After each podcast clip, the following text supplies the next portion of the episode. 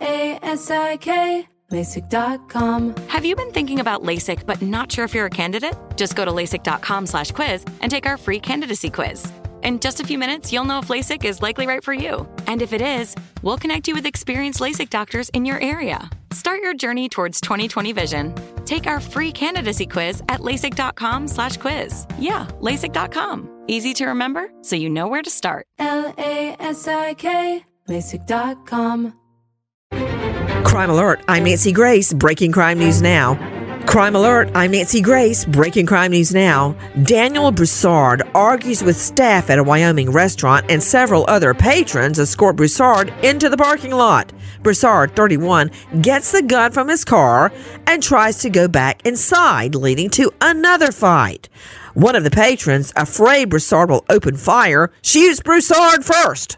Among the patrons that forced Broussard to leave the Montana Club was a retired Wyoming police officer. Nancy Billings police have clarified that the retired officer was not the shooter, but did not identify who was. Broussard was not seriously injured in the shooting and was taken into custody after receiving medical attention. Broussard, who started the whole thing over food missing from his to go order, is booked into Yellowstone County Jail, charged with assault with a weapon. All over a to go order. More crime and justice news after this. L A S I K, LASIK.com. Have a ton of questions about LASIK? You're not alone. That's why we created LASIK.com. One place where you can go to find every answer to every question on your mind. Like, how much does LASIK cost? How long does recovery take? How do I find a doctor? If you've been thinking about LASIK, go to LASIK.com now. Yeah, LASIK.com.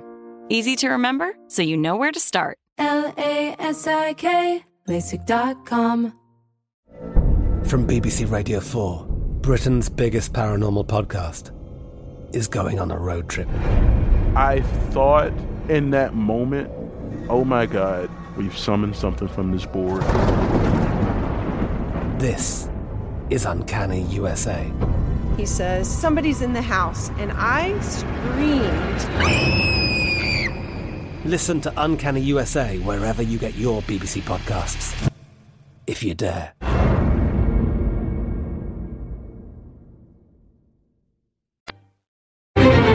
And now, with the latest crime and justice breaking news, Crime Online's John Limley.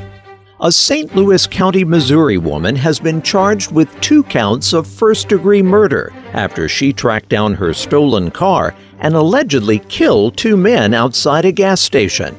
35 year old Demisha Coleman of Spanish Lake, Missouri, was charged in the deaths of 19 year old Darius Jackson and 49 year old Joseph Farrar. Another man was shot in the head during the shootout but survived. Our friends with the St. Louis Post Dispatch say it was not immediately clear which, if any, of the three men were suspected of stealing Coleman's car. Surveillance video shows Coleman walking up to a Hyundai Tucson at the gas station with a man who was also carrying a weapon. Police have not released the man's name. In the video, you can see Coleman opening the car door with her gun raised, while the man opens another door, also with his gun raised. Police say Coleman opened fire and sparked the shootout.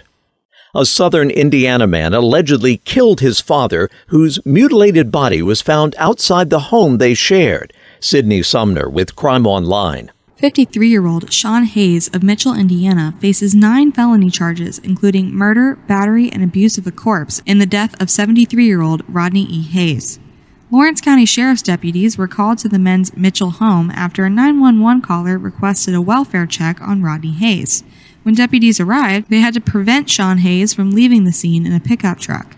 After Hayes refused to leave the truck, the deputies noticed a shotgun on the seat next to him, and while one deputy distracted him, the other grabbed the gun and he was handcuffed after a struggle. Officers found Rodney Hayes dead in the front yard with apparent gunshot wounds to his head and chest. An autopsy is pending.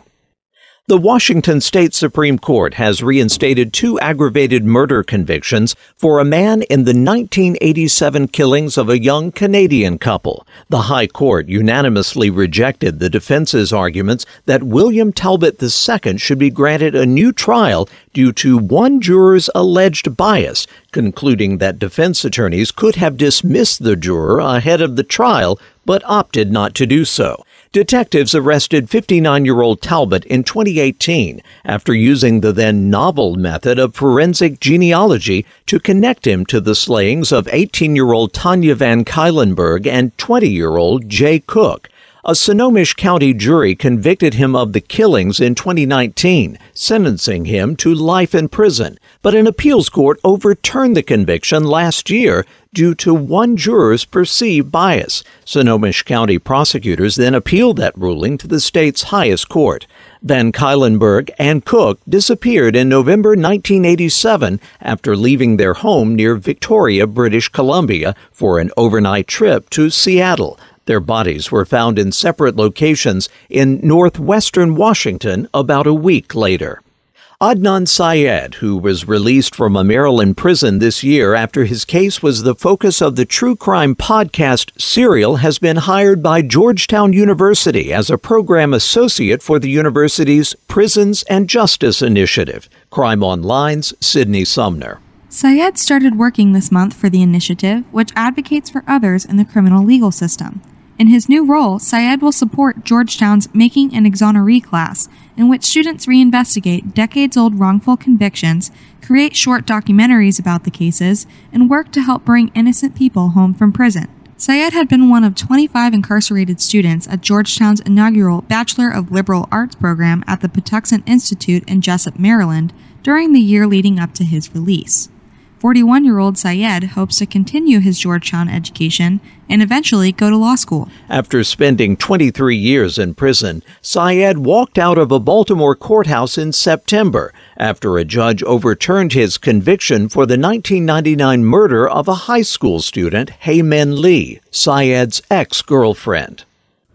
Zapatero, La Madrid, robs a bank wearing a false police hat and a pair of sunglasses. Two days later, he strikes again at a convenience store, but Florida cops catch him in the act. Zapatier La Madrid, 45, tells cops he robbed both establishments out of, quote, boredom. He's now charged with robbery. Maybe he can find a craft to relieve his boredom behind bars. For the latest crime and justice news, go to crimeonline.com. With this crime alert, I'm Nancy Grace. From BBC Radio 4, Britain's biggest paranormal podcast is going on a road trip. I thought in that moment, oh my God, we've summoned something from this board. This is Uncanny USA. He says, Somebody's in the house, and I screamed. Listen to Uncanny USA wherever you get your BBC podcasts, if you dare.